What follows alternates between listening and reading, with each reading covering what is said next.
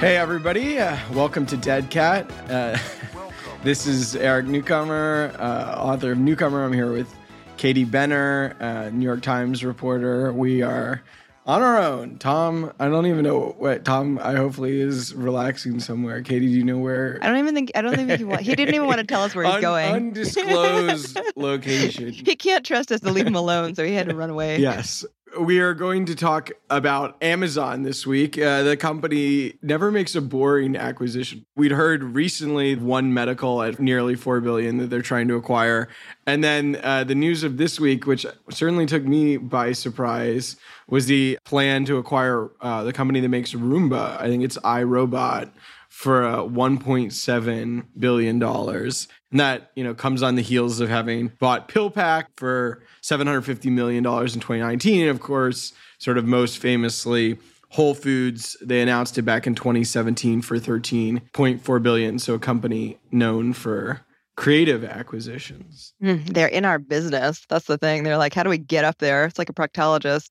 But the, also, the price tags are huge, and I think that speaks to a a, a really long term vision. You know, they're not afraid to pay a lot of money. So if you are a founder who has a company that is getting up close and personal with the consumer, start pitching yourselves to Amazon today because you can get very rich down the road. But yeah, you're right. These are not boring acquisitions. And I think they really speak to Amazon's desire to be um, the most important company in our lives, whether consumers want that or not. I think Eric and I, we, we differ on this.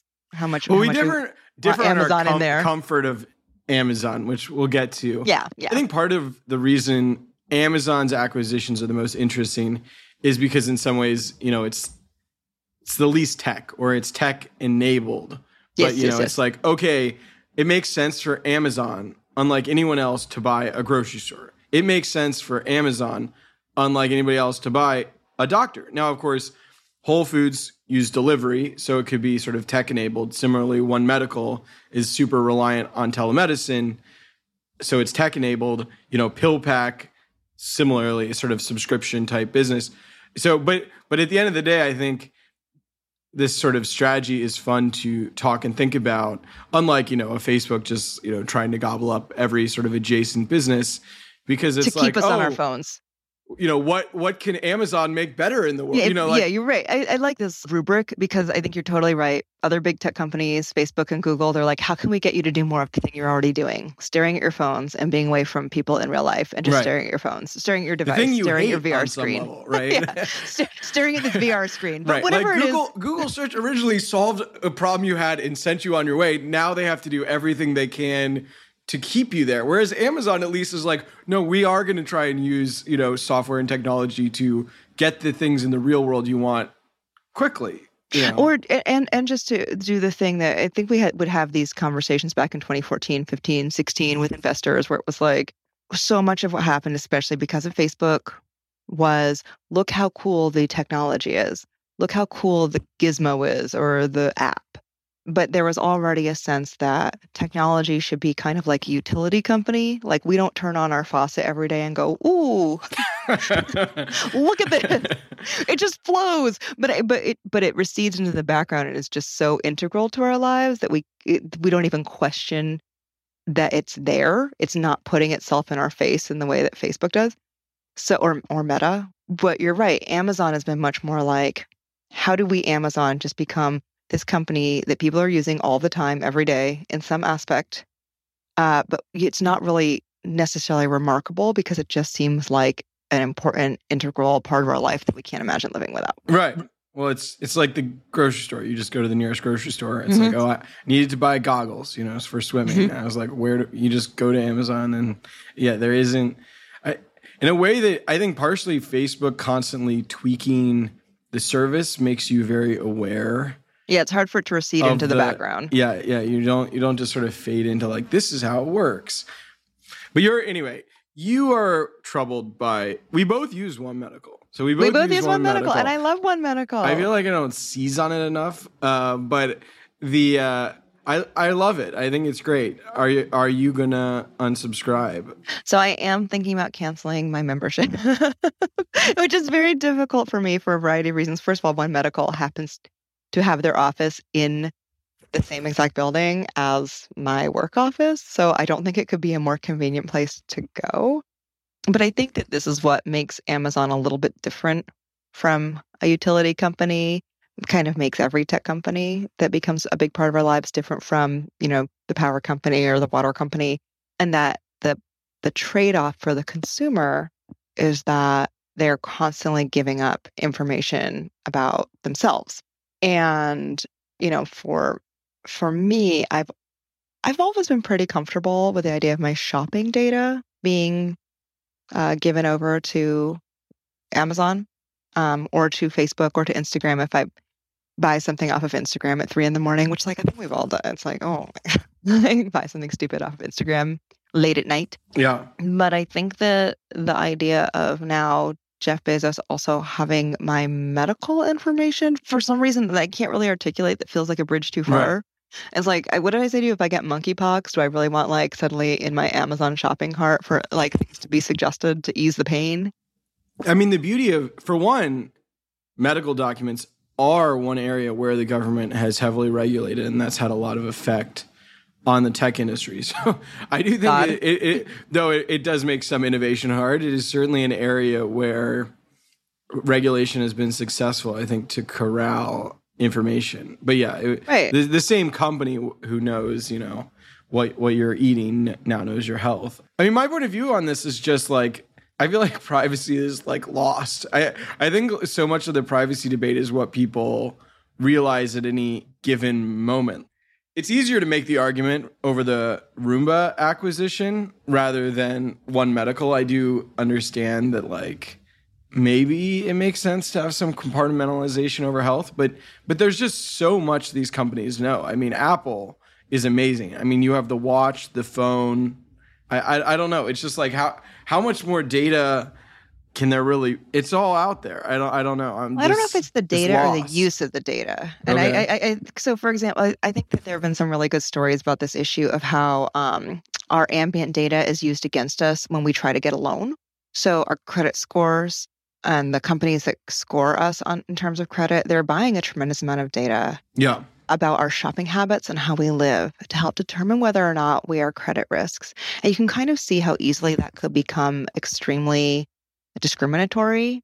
Um, you know, if you buy menthol cigarettes a lot, what does that say about you? You know, these sorts of like cultural stereotypes that go in that are part of our daily lives and our purchases. Yeah. Um, if you buy, you know, I grew up in rural Vermont, you know, so if you buy certain purchases in rural Vermont, does that say that you are a person of wealth or a person without wealth? Like, you know, are you willing to drive to certain kinds of stores or not you know what does that say about you in terms of your and you know in terms of how much money you have?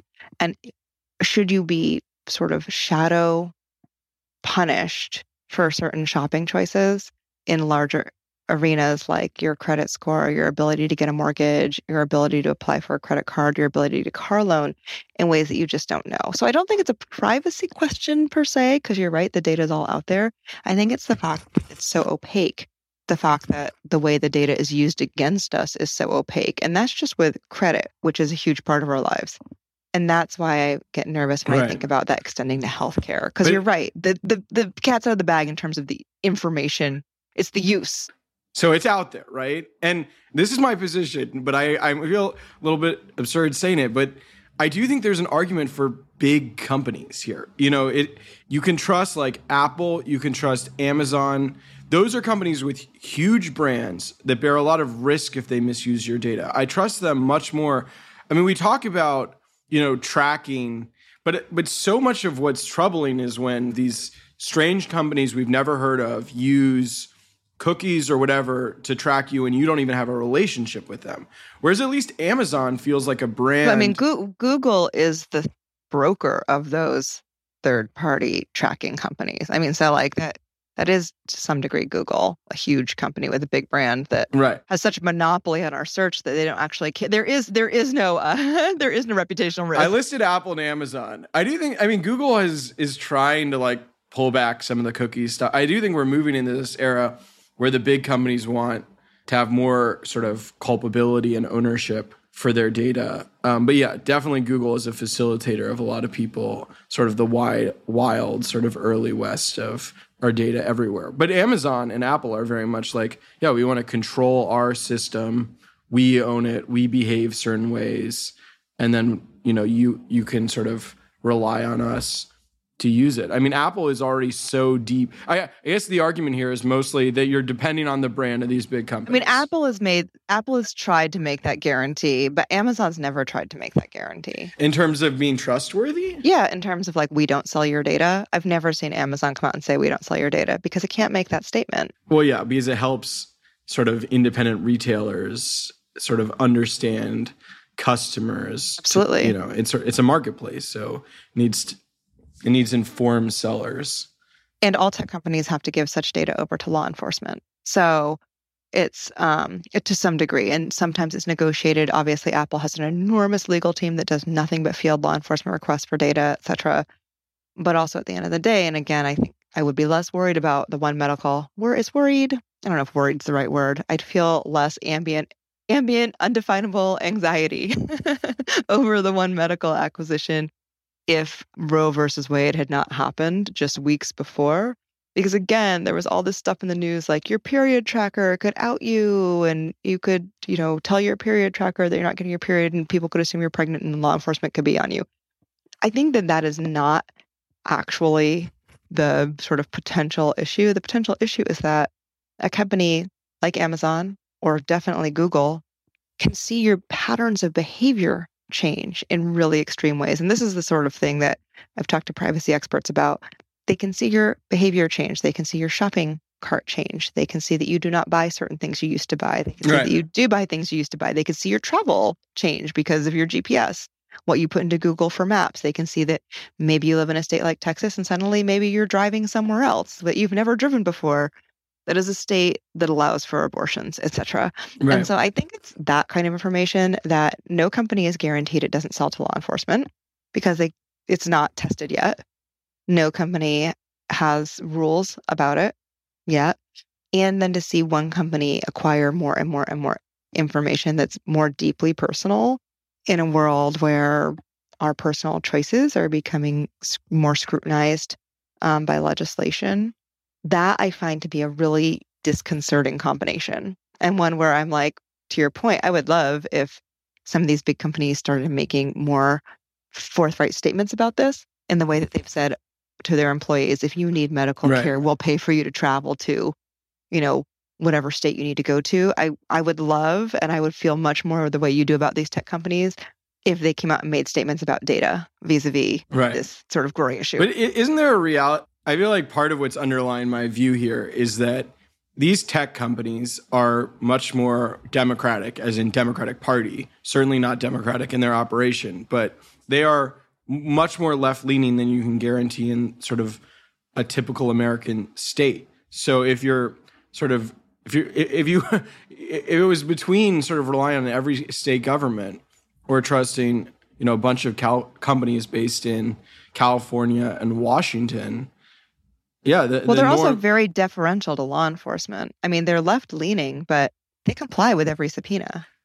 I mean, right. they just they just do. Like, well, a lot of them, that, yeah, that is understandably believe in law enforcement and see right. compliance with law enforcement as like a good thing that they're doing. So, Am- so what happens right. if abortion is against the law? Because not Amazon, like, Amazon has the doorbells, tricky, right? Too? Not like morally ambiguous, but literally against the law. Just like think about all the other things that are against the law. Right. Armed robbery is against the law. Abortion is against the law. So, in a world where that's against the law, these companies are going to comply with the law. We need them to have a just law theory here. Not, well, uh, but you know what I mean. So that's why I I think that there's a bigger question. I'm not saying that Amazon needs to come out and say we're going to tell the state of Texas to puck itself if it asks for certain kind of data, but I think they need to be really transparent about how and when data about our behavior is shared with not only third parties, you know, but government entities, agencies, etc. Because I think nobody really knows, right. which creates for me personal discomfort, but then also creates all these ambigu- ambiguities about whether or not we, for example, cancel our one medical memberships now. You know, so like, I would make a more informed choice if I actually understood what was happening um, versus just thinking like, oh, this feels like really effed up. And I would really just like to go back to like, you know, right. doc, doc, Dr. Smith oh, and well, yeah. his two person office in Maryland. I mean, Amazon already owns these ring doorbells, right? Which are often witnesses to a crime. So just that that is there's been lots of reporting. So that is a very key area. So yeah, definitely. I mean, this sort of yeah, this question of what cases. I, I guess I always had the impression that Amazon and the tech companies were just much more compliant on like a murder investigation than they are on sort of like are they really cooperating with like low level crime investigations. Yeah, I mean, they work within the letter of the law. They're not like they're not saying like we felt like this wasn't a big deal, so we're not going to comply with this well, lawful subpoena. subpoena. right, right. Well, there's a different. They also comply with. They also provide stuff when they're not subpoenaed, right? I mean, so there there are two categories there. They're sort of yeah. Obviously, if they're creating, I think one point you're saying is they should not create data that uh, would be dangerous if subpoenaable, and how much confidence do we have that they're avoiding creating data? Well, they they're it's not we're we're creating the data; they're just collecting right. it. But but they don't have to like keep my it. whether or not I'm buying tampons for four months is I'm the data creator. Well, but and I they mean, are the data storer and haver, right? Right, but those are related. I mean, so a quick funny story. May I forget if I've told it on this podcast or to you before, but you know, I had an Amazon Alexa at my apartment in San Francisco. And one day, uh, my girlfriend came over and she's like, Oh man, like, I hate these Alexas. They're always listening to you. And, you know, then we went on with our conversation. And later for Bloomberg, we, ne- we never turned this into a story, but later for Bloomberg, I asked Amazon for all my data, which any user is allowed to do. And so I was listening through my Alexa voice recordings. And of course, because my girlfriend had said Alexa, I could hear absolutely very clearly her voice talking about how she hates how they're always listening to you. And you know, the amazing thing about it is that it starts recording. It, it has a recording even before you say the Alexa because I don't.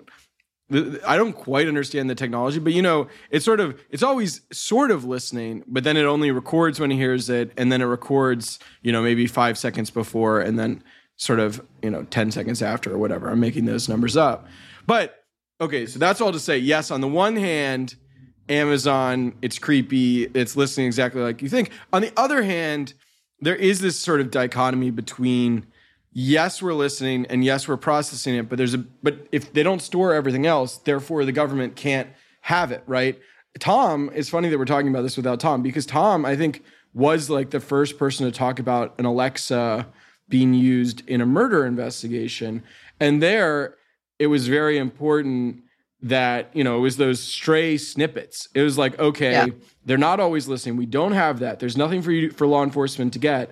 But sometimes we do catch stray snippets, and maybe that, you know, would be useful to law enforcement. So my point again is just no, even if they see all this data flow through, what they actually save for their own use would then have implications for what is subpoenaable. And what people say for their own use, for commercial use, is often extremely valuable, right?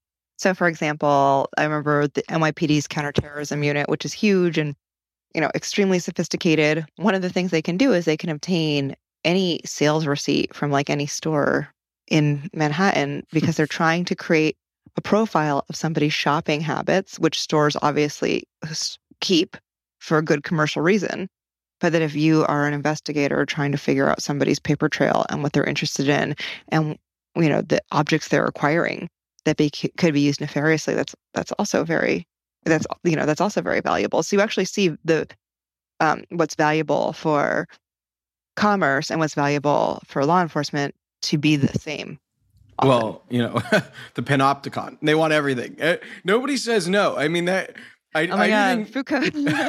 have, we, have, have, we discussed Foucault on this show yet? I do think the realization at the end of the day to pick up, you know, our sort of last argument is that it requires sort of principled based legislation. Like the company, any company, whether it's big or small, is going to try and get as much data as you want. So whether it's Amazon running One Medical or a private small One Medical, the data problems you're concerned with are the same So it's more is the centralization within Amazon like a problem specifically or not? I'm saying no, I don't think so. And that whatever but do you problems say that you just have because with, you trust Amazon or because you actually know what their data policies are? Yeah, more. Than I don't- I don't know their data right. policies. We don't. Neither of us do, and and we didn't know for One Medical either. And I do think I trust Amazon more than a but one, company I one, barely one know anything medical was exclusively regulated by HIPAA. I mean, not exclusively is not the right word, but one one medical as a business and its its entire business was regulated by you know federal rules governing patient data. All of Amazon is not regulated by government rules around data. I don't think of One Medical as being totally unimpeachable. I mean, they had some scrutiny around getting patients uh, vaccines for uh, the COVID. I think when they, you know, yeah, I mean, but were they try preferential treatment for their Right. customers? Yes, yes, but that wasn't that wasn't like a private. That wasn't a that wasn't No, a. Oh my wasn't. god, they've sold my medical information, or they're using my medical information, you know, to make a little extra money on the side by making sure that, you know, I get the right suggested coupons from Whole Foods. And you could say like getting the right suggested coupons from Whole Foods is not in and of itself an evil thing, and I get that. But I just am like, do I, is that how I want my medical information used? Like my disastrous bout of food poisoning. like, do I want that to end with with Whole Foods sending me a lot, a lot of coupons for electrolyte fluid? I kind I kind of no, no, that was private. I think right now it's amazing how much the medical system they don't want to hear from us. Like even one medical, like I, I feel like there's not a lot of nudging you to begging you to engage with them, right? which I which I yeah, I feel like I go to the doctor when something's wrong, not to hang. Well, I mean, it's sort of like you you look sick. You're ordering these things. Like we you could for 15 minutes talk to blah blah blah about what the right thing. You know, like We'll turn that on its head. What if it was like, we've noticed that you're eating a lot of junk food and drinking a lot, and that you have buying a lot of booze. right. So, where would you like to talk to somebody at One Medical about your potential burgeoning alcoholism? I'd be like, fuck yourself. no, I think I would be not want that. Oh, I you would want that? It's crazy we live in a society that's so apathetic to that. Yeah. I no, mean, but you uh, but you would really want somebody telling you when they think that your choices are bad that way, and uh, somebody, not not in like some heavy-handed way, but in a you know, but in a, in a light, we're making you a doctor's appointment way. nudges are power. Nudge, yeah. Like Yeah, I don't want to. I don't want to be nudged that way because I think we that haven't seen you book a dentist appointment in X months. Like, would you like a dentist? my dentist sends me that. It's just funny. I would that, not want Whole Foods sending me that. My dentist sends me that. That's part of my dentist job. But I mean, that is true. Like, you're comfortable. So, if I ate really poorly for two months and drank a lot, for example, because I was under a tremendous amount of stress because there was some horrifying breaking story, I personally would not want an update from my doctor's office saying, We know what you're doing. We think that it might not be great. Because I'd be like, you know what? It is what I'm fucking doing. And I think it's fine. What- but what if if- the message is, we care about you. Let us know if we can help. You know, like I don't know. Is that I mean, I personally wouldn't want that. If somebody was if if I get a note saying, We noticed that you bought a pack of cigarettes and you haven't done that in several months. So we really want first we're gonna put it in your medical record, which by the way will impact your insurance cost. Well, that yeah. but oh and keep in mind all of this impacts your insurance costs, Eric. It's not just a nudge. It's like we've nudged you about your drinking and your insurance cost is going to go up because obviously, how can it not? But we just wanted to send you a little tap letting you know that we saw that you purchased a pack of cigarettes. Or we didn't even know you purchased a pack of cigarettes, but we noticed that you bought a bunch of lighters. and we are wondering why would anybody do that? If it is cigarettes, don't smoke. And also, it's a little piece of ambient data we're going to send over to the insurance company. We noticed you've been buying a lot of beer lately, Eric, from Whole Foods. Very expensive, good quality beer. But uh, it just makes us wonder about your overall health. We also know your we, we know your body mass index. We know your overall eating habits. We know your heart rate, your blood pressure, uh, and your cholesterol do you- level. Do you, you don't have an Apple Watch, right? Fuck no. I don't I even mean- have one of those Alexa things. Like an, an Apple Watch, literally, it's telling me to stand up right now. I feel like if you had an Apple Watch, you would understand the level of uh, micromanagement from tech companies interested that in you health become comfortable with. I'm already exposed to. You know, first of all, I'm tracking calories in one app. You know, I'm Apple literally has a score. To be clear, Apple has a score of how healthy I am. It's like VO2 max. And it, that's Apple's internal score. But if that was connected to your doctor's office and it impacted your insurance rates, would you that bother you? And they were like, I don't know, you have to pay more insurance because you live like a fucking unhealthy I, I lifestyle. just, I just don't think that's like a really a privacy question. To me, that's more like well, that's I a don't think any of this is none of this is privacy. This is all use of data. The data to your point is out there. So would it but would that bother you if you were like, well, because when I was in my 30s, I ate a lot of pizza and drank a lot of beer, I pay a little bit more money because based on my personal health index, body mass index, um, how much I move, and you know what I do for work, they've decided that my chances of a heart condition are X percentage more than somebody who didn't do those things. So is it just fair that you, Eric Newcomer, should have to pay more money in health insurance? I just think these questions are more about what factors health insurance policies should be able to include in sort of creating plans. Obviously, in the abstract, if I were just like, okay, we should have a national health care plan, would you still be worried about these concerns? I think you would. Well, I I, just don't, think I don't think I- we're going to have a national know, health care but- plan, but but also like, what if it's just like, as a one medical member, you Eric, we're going to charge you more money for your membership because you're an unhealthier person than the person who has all of your same. But they're not doing that. I, I feel like people are very worried about Mm. that. I I but don't do you think, do you think they never will, or do you think that your price for something on Amazon won't be twenty cents different from my price because I'm healthier than you are, or less healthy than you are?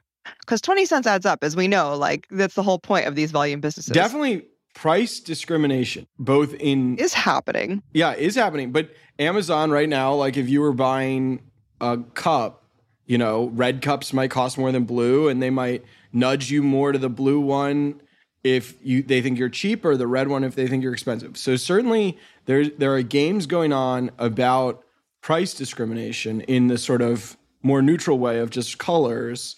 Uh, that are happening already, and that certainly validates questions about price discrimination in other categories. At the same time, I think the fact that Amazon isn't really that they're going to set the red cup price the same for both of us, but they're just going to nudge us in different ways reflects how much paranoia people have very negative, justifiably intuition. Should we look up an item and see if it's the same price for both of us? Sure, I'm. I'm, I'm so curious. I'm like wondering. I don't even know what object would we even both buy.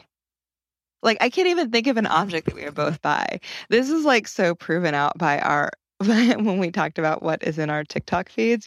I put vitamins into my search, Okay. and the first thing that comes up is actually Optimen. Mm. Optimum nutrition for men is Really? the first You vitamin searched that just vitamins. I, just see- searched vitamins. I see an ad for fruits and veggies, hundred percent natural food supplement. Okay, that's also my first ad for for um forty seven fifty seven. Oh, I don't see the the price. Did you click on it or? No, I didn't click on it. It just says bestseller, simply fruit, simply veggies, ninety capsules, forty seven fifty seven.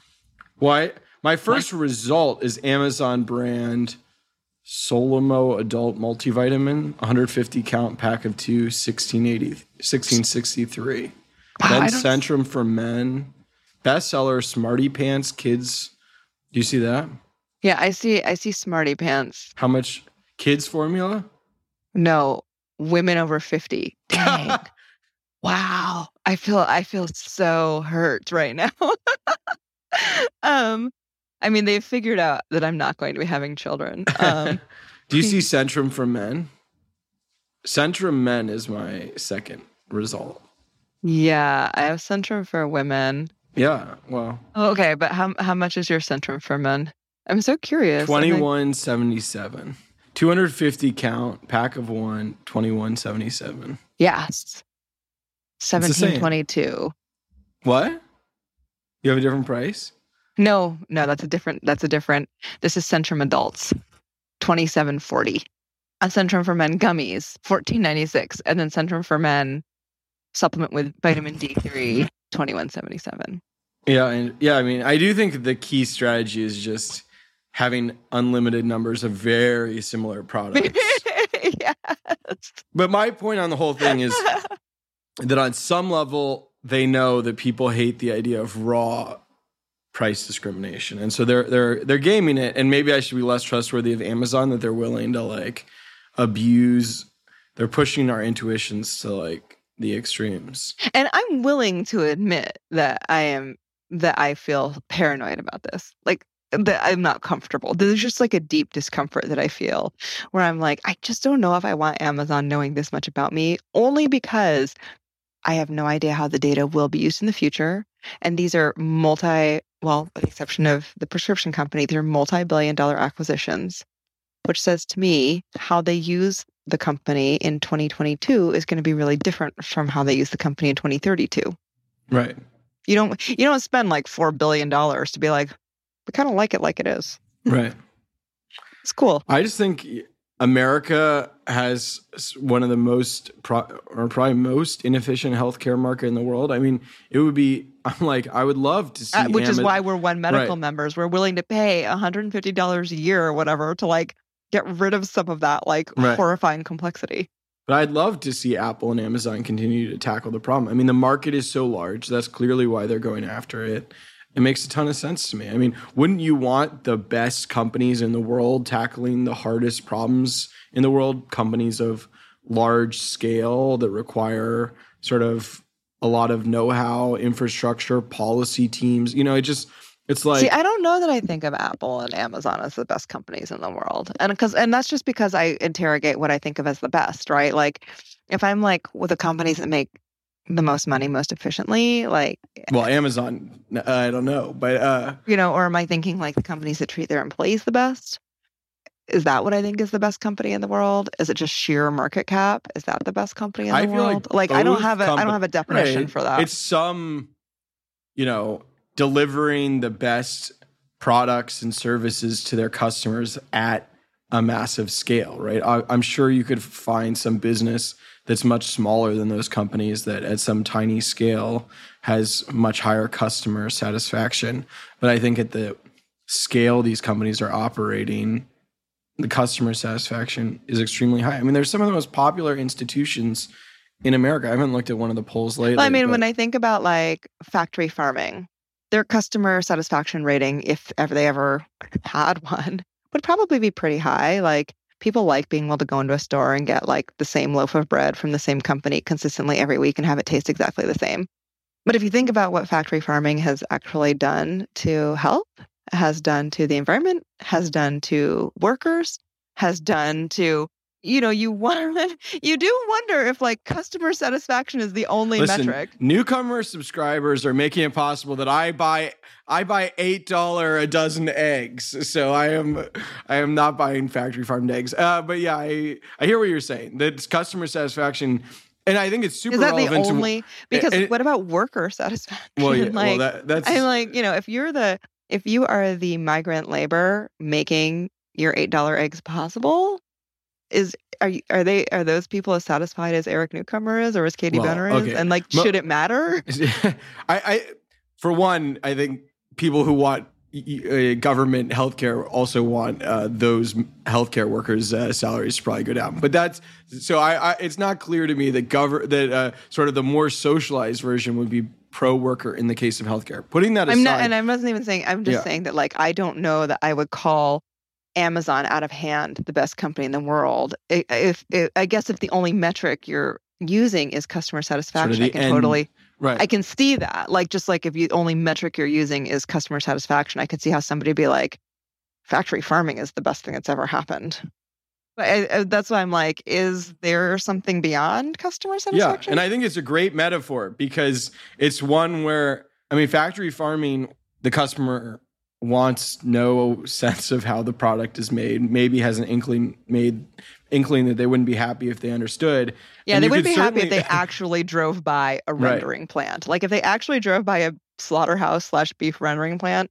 First of all, they'd be unhappy about the smell, Right. if nothing else. But then if they actually got to see inside, I think they'd be bummed. and that uh, you know if they found out that some Amazon engineer with access to you know customer records has like a pretty detailed profile on you, you know, they might be uncomfortable. But that that's why these privacy intuitions are insane. I mean, it's it's why we uh, basically what some states like basically impossible ma- to make to like do exposés on factory farms. The government doesn't even want you to know. Um, I you know I I think there's I always laugh when people hate sort of the Amazon Echo, the Alexa because it's very visible that it's tracking you. Meanwhile, literally like everybody has a smartphone at this point where they could be listening. They have a microphone. You know, it, they're, they're both things that are cued based on some input, whether it's like voice Oh, yes. or a trigger.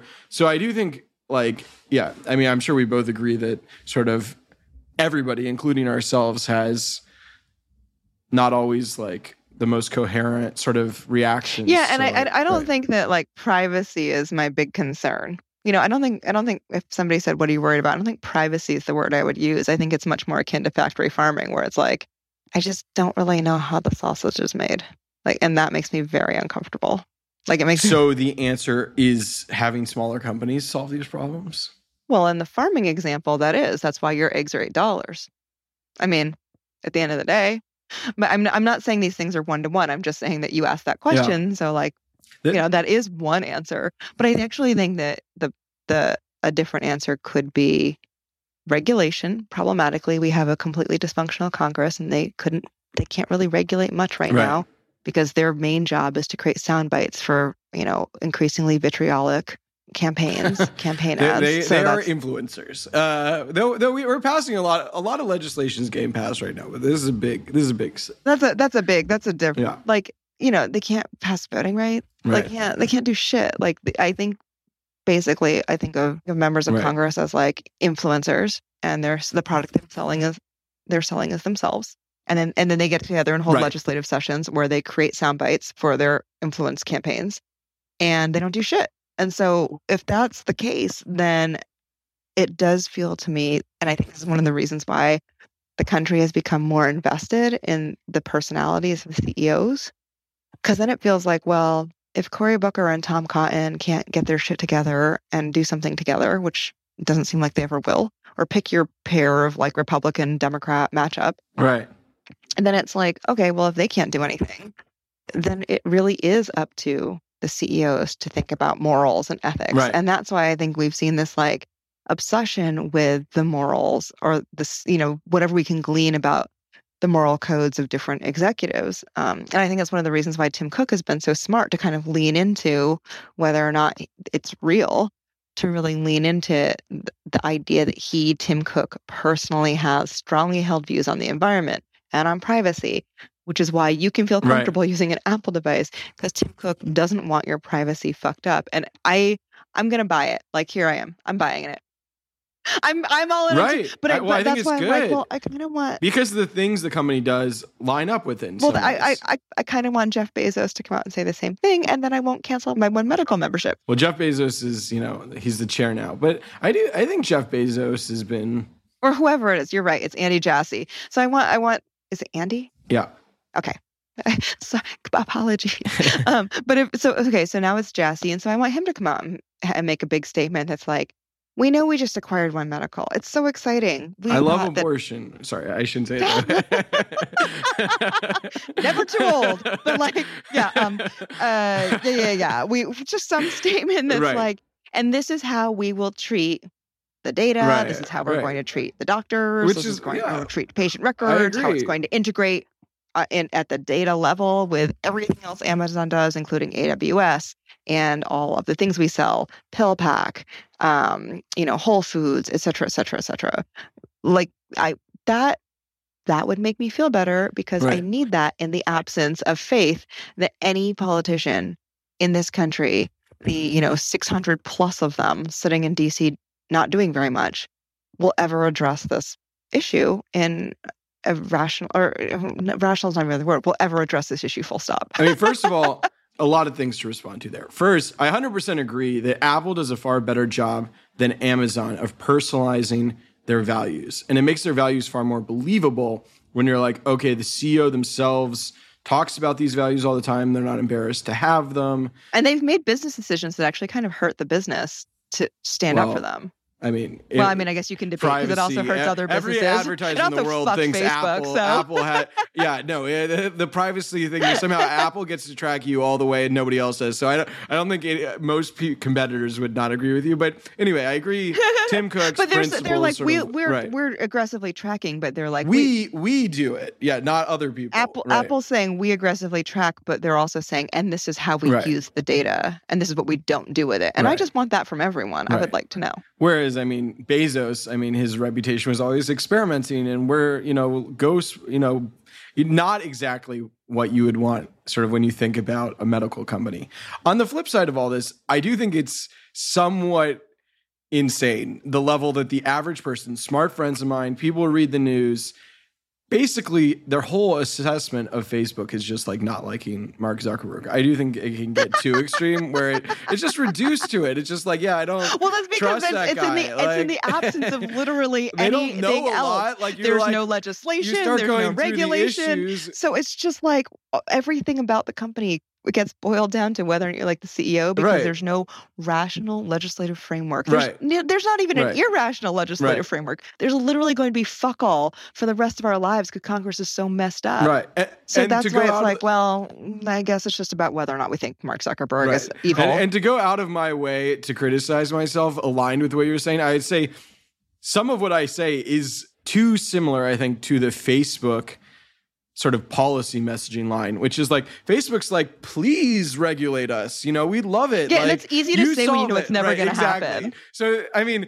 there is like, you know, I can sit here and say like, oh man, the government should be smart and you know regulate well, but if they're never going to do it, then it does sort of fall back. You know, it falls back onto the companies. But but but 100%. but I do think we should hold the companies to moral standards. I totally believe that, and they should. Vol- I believe we should expect them to voluntarily do sort of good things. But at the but but still, I I just don't think. To go back to my original point, having sort of standalone one medical operating on its own doesn't give me that much more assurance than Amazon running it, and there are reasons why. I think Amazon Yeah. could give me that assurance. It just doesn't really feel like it's worth it, which also bums me out.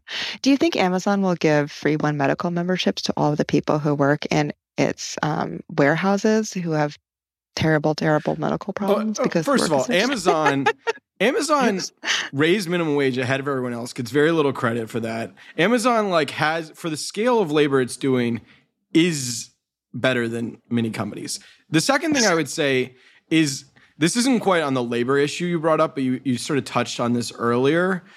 I do like a funny thing with the egg example that we've been using. Like part of the reason my $8 eggs are possible, right, is it's a small producer for the elite. Similarly, like Amazon takes Whole Foods and sort of reduces some of the things people like about it to make it more accessible to more people. And presumably with One Medical, similarly, they will broaden it, make it available to more people, and make sort of whatever the elite thing we like about it less less salient. And so I do think there's often sort of ignored trade-off that sure, maybe these things are less like great and pure and awesome and environmental whatever whatever moral sort of valiance they're like scoring highly on when they're but they're only serving a tiny set of people then Amazon. Well, and I think, well, I think with with One them. Medical is that they're leaning into telemedicine, and I think that's the thing that One Medical has done Yeah. that will be scalable, which I don't think is actually the elite experience. right it's not as i mean But it, but it's but they they've been uniquely good at telemedicine Right. because And- it was kind of built into the product from day one. Whereas most like medical offices in around the country, you know, it's like four to twenty doctors in a practice who did not build telehealth into their right practice from day one when they set it up in like 1983 or whatever. and they've also built a bunch of offices in new york city and san francisco so oh yeah, that's that are not kind of necessarily and they're almost like more marketing Right, hubs right. at the end of the day. It's more like it, it's it's it's it feels very much like a telehealth play, which is wonderful because you know I, if you're in rural New England, for example, and something happens, I like that I can call One Medical. Of course, here I just had to go to the ER, so. you- One Medical could only do so much. They're like, get your ass to an ER. uh, but terrible pesto. Uh, everybody be careful. This is a public service announcement.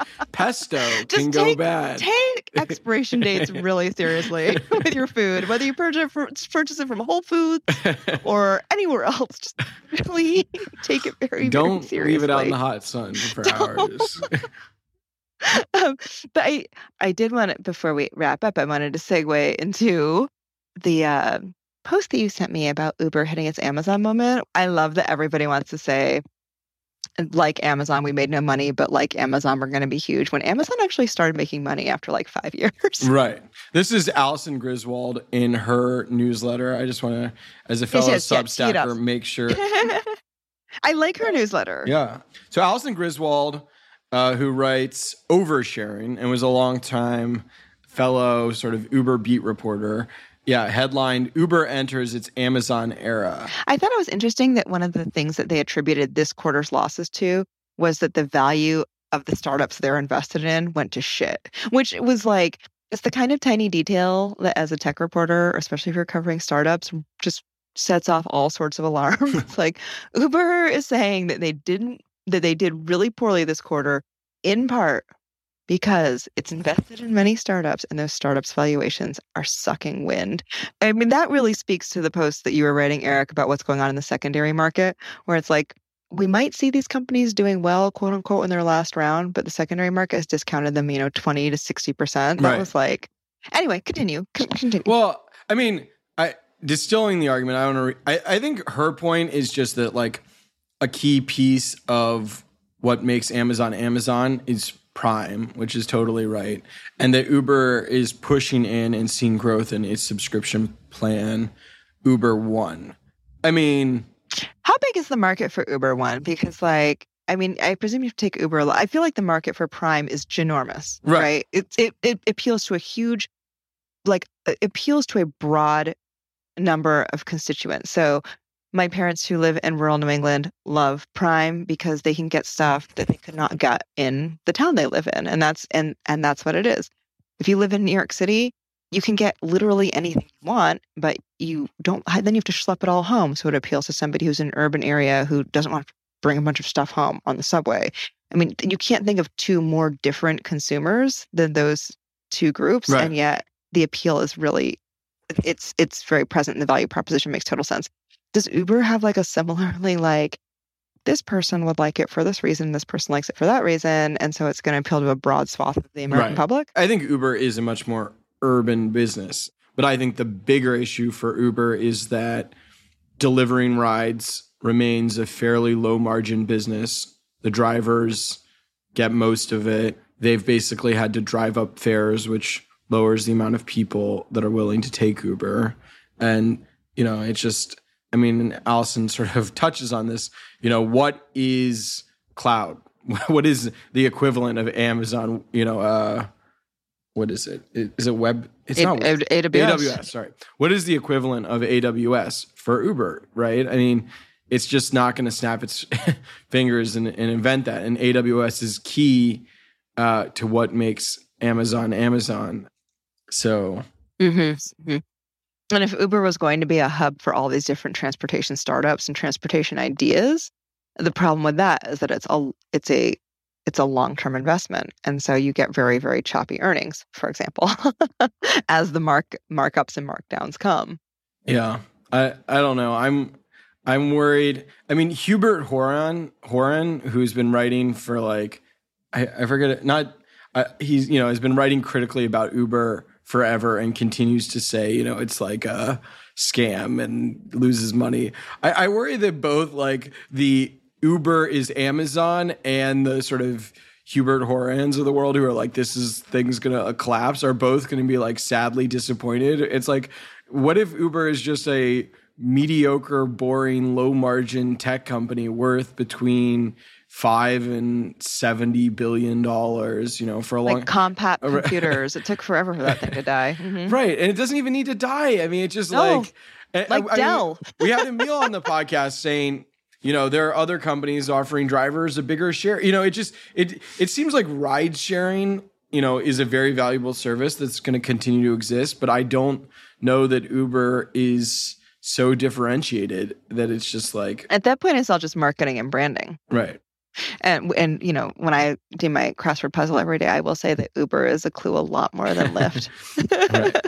They don't they don't need a weird lot. I would think a Y in the middle of a, a word could be useful. you would think, you would think, but apparently the letter B is also very Oh, useful. okay. Yeah. Uh, but yeah, I, so then it's just a marketing and branding question. In fact, like they, there is a brand, Uber is a brand, people know of it. But yeah, otherwise, there's not really much of a barrier.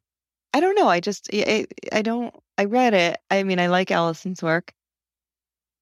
And I just thought to myself, like, what if the flywheel never moves fast enough to make Uber profitable and certainly by no means as profitable as Amazon? Like, Right. is that tragedy? Why why do we want either outcome so badly? Maybe it goes again back to the CEO. I just think at this point, it's pretty safe to say Uber makes money in particular cities. Like I feel like the the theory that Uber is just gonna like totally go away seems insane to me. I think it's much more just you know they might have to charge a lot, which means it's only a product for for the elites, which means the total addressable market is small, which means the market cap is small. You know, but I, I don't I don't think it's Amazon. I mean, No. And I think that that's fine. Like there are a lot of tech companies that are not going to be as big as Amazon. Well, it's a terrible, terrible for the morality play that is Uber. You know what I mean? It's sort of like a huge zeitgeisty story that we were all invested in. And honestly, as somebody who covers it, you know, I would, I want a high absolute value. You know, I want like, I want it to be huge or I want it to be nothing. The the sort of boring middle ground is is what isn't that? Anyone who tells stories, you want an outcome. You know what I mean? You don't want like this. I mean, yes and no. Again, like maybe I've just been so beaten down by Washington. It's like, well, if you write like a policy story, you know, you're just kind of like, eh, eh. I, don't, I, don't, I don't think people are like, I don't think it's as outcome oriented when you're writing a policy story about, you know, the proposed, you know, Trump administration budget and what's happening with overall FBI headcount or the proposed Biden administration budget and how much money is being allotted to, you know, the Department of Ho- Homeland Well, I do, Security. I do think like bus- there's so many businesses. So there is inherently why are we paying attention to this business? Presumably because it's interesting. Well, I remember when I was at Fortune, like Carol Loomis is just a legend and amazing. She was she she had a she was like there really just only a couple kinds of story forms in business reporting, and she was like maybe in all of storytelling, but she was like for our purposes, there's the a stranger comes to town story, and she was like, and then there's the oh the glory story and the oh the pity story, and she's like that's kind of it. That's super, And I think she's yeah, fucking right. Right. I know. And you always knew Carol was the smartest person in the room because she was the only person in the room who was playing bridge with, you know, Warren Buffett. Warren Buffett, so basically, if she said something, I just I, I took it as gospel. Cool. Okay, well, we did it without you, Tom. Yeah. You ran away Um, from us. You won't tell us where you are. It's fine. we don't. We're not insulted. we don't need you. All right. Well, this was a lot of fun. Good. Um. Okay, Eric. Well, I hope you have a good rest of your summer. All right. Thanks everybody for listening. That was Dead Cat. Bye. Goodbye. Goodbye. Silicon Valley.